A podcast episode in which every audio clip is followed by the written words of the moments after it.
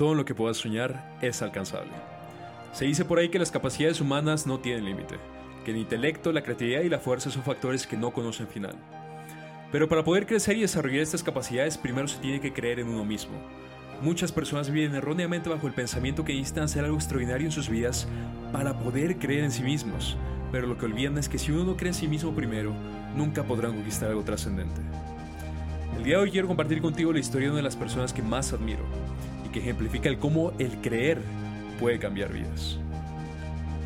En el año de 1965 nació un niño en el seno de una familia humilde. Desde sus primeros años de vida se enseñó a cuidar el rebaño de Don Fidel, su padre. Asimismo se instruyó a trabajar con la finalidad de generar ingresos económicos, ya que su familia en ese entonces era muy pobre. Al ver la situación de su familia, a ver cómo sus papás trabajaban desde que salía el sol hasta que éste se ocultaba, pensó, ya no más. Se prometió a sí mismo que algún día terminaría sus estudios universitarios y sacaría a su familia adelante. Desde ese entonces comenzó a creer en sí mismo. Desde ese entonces comenzó a creer en su sueño. Creció comiendo tortillas, frijoles y salsa hasta que entró a la secundaria. Día con día recorría 10 kilómetros para estudiar. En ese entonces la carretera que conectaba su comunidad con la escuela no estaba pavimentada así que cuando llovía, no enlodarse era casi imposible. Por si fuera poco, recibía insultos y golpes por parte de sus compañeros más acomodados, simplemente por el lugar de donde provenía. Esto no le importó. Sabía que el dolor verbal y físico era pasajero, que todo eso algún día mejoraría. Pasaron los años y comenzó a destacar en la preparatoria como uno de los mejores futbolistas de su generación hasta que entró a la universidad.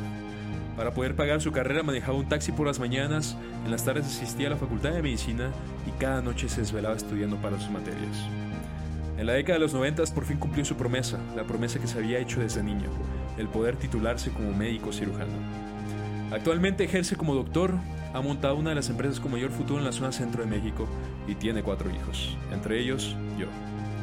Mi padre me enseñó que todo en esta vida es posible, que probablemente habrán situaciones difíciles, detractores, gente que no cree en ti, pero que el creer en uno mismo es la fuerza y la clave capaz de dejar eso atrás e impulsar a cada persona a conquistar sus metas. Papá, si escuchas esto, te doy las gracias.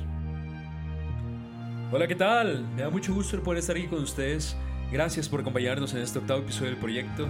Esperamos que esta historia, esperamos que este episodio pueda ayudarte a conquistar tus sueños, a conquistar tus metas y a recordarte que cuando crees en ti mismo, todo es posible en la vida. Sigamos creciendo juntos a lo alto, a lo eterno. Mi nombre es Alfredo Guinarte y esto es Corazón de León.